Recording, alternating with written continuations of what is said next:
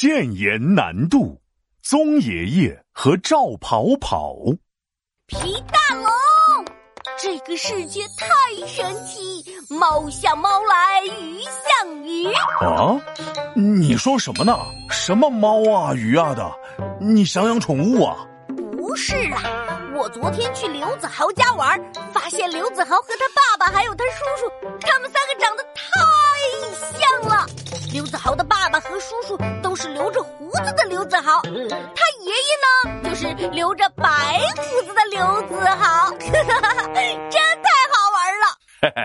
这就叫不是一家人不进一家门。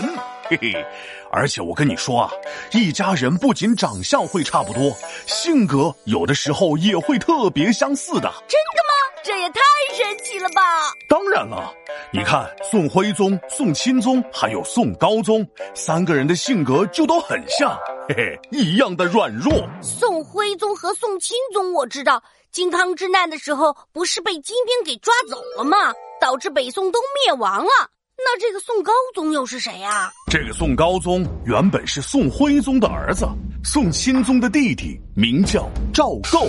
在靖康之难前，赵构就是一个普通的亲王，大家都叫他康王。当时赵构被派去和金兵谈判，但是走到一半的时候呢，他突然改变了主意，往南边跑了。不过就是这一跑，运气真是不得了。靖康之难，皇帝皇子全被抓，就剩赵构漏网。你说巧不巧？嘿嘿，靖康之难发生后，赵构跑到南边去了，躲过一劫。唉，这个赵构的运气可真是够好的。哎呀，不能说好啊，那是相当的好啊！嘿嘿，因为宋朝的皇子除了他都被抓了。所以赵构连 PK 都不用 PK，顺理成章即位成了皇帝，建立了南宋，改年号建炎，史称宋高宗。这不就相当于他期末考试考了第一？主要原因是因为全年级其他同学都请假了，就他一个人参加了考试。哈哈哈，差不多就是这样。赵构当上皇帝后，害怕自己和爸爸、哥哥一样被金兵抓走，所以从河南一路南下，带着大臣妃子跑到了江苏扬州。当时很多百姓和大臣都是主战派，希望能和金国对抗，收复失地。但是赵构啊，却是主和派，只要能快快乐乐当皇帝，让他干嘛他都愿意。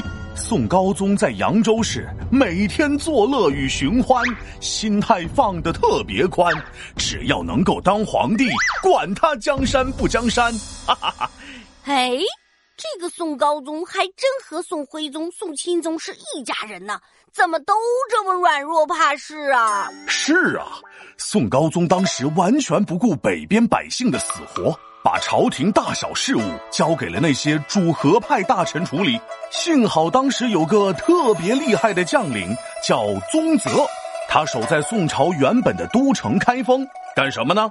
修复毁坏和残破，帮助百姓好好过，锻炼民兵搞建设，有勇有谋，真不错。这个宗泽人也太好了吧！他不仅人好，还厉害。和其他只知道防守的将领不一样，宗泽带领手底下的一班将领主动出城和金兵对打。这些将领之中，就包括后来的抗金名将岳飞。只不过岳飞当时啊，还只是个二十多岁的小伙子。因为宗泽指挥有方，不仅保住了开封，还收回了很多失地，让金兵听到宗泽的名字就害怕腿抖，甩掉鞋，直接叫他宗爷爷。居然叫他爷爷，这辈分也差太多了。当时宗泽向宋高宗请求了二十多次，希望他能搬回开封，为宋朝军民鼓气加油。但是贪图享乐、胆小怕事的宋高宗并不理他，宗泽失望到了极点，最后因为心力交瘁，病死在了前线。宗泽死后，宋朝的百姓都特别难过，不过有人却很开心。谁呀？怎么能这样幸灾乐祸呢？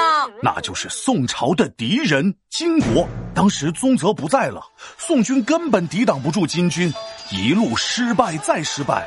不仅开封被占领，连扬州都被攻下。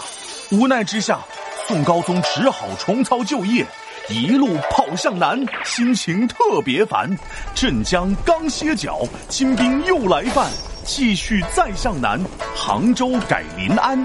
结果没两天，金兵再来犯，继续逃向南，江宁也没完。最后没办法，海里把身安。啥？都跑到海里了？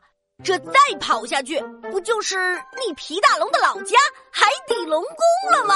喂，我是天上的神龙好吗？天上！哎，话说那宋高宗最后无路可逃，在海上漂泊了四个多月，才跑回岸上。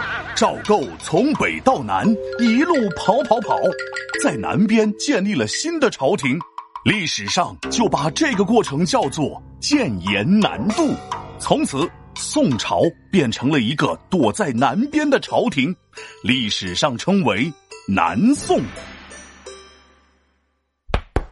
皮大龙敲黑板，历史原来这么简单。宋高宗叫赵构，一路跑没个够，不敢和金兵来战斗。南宋版图比北宋瘦。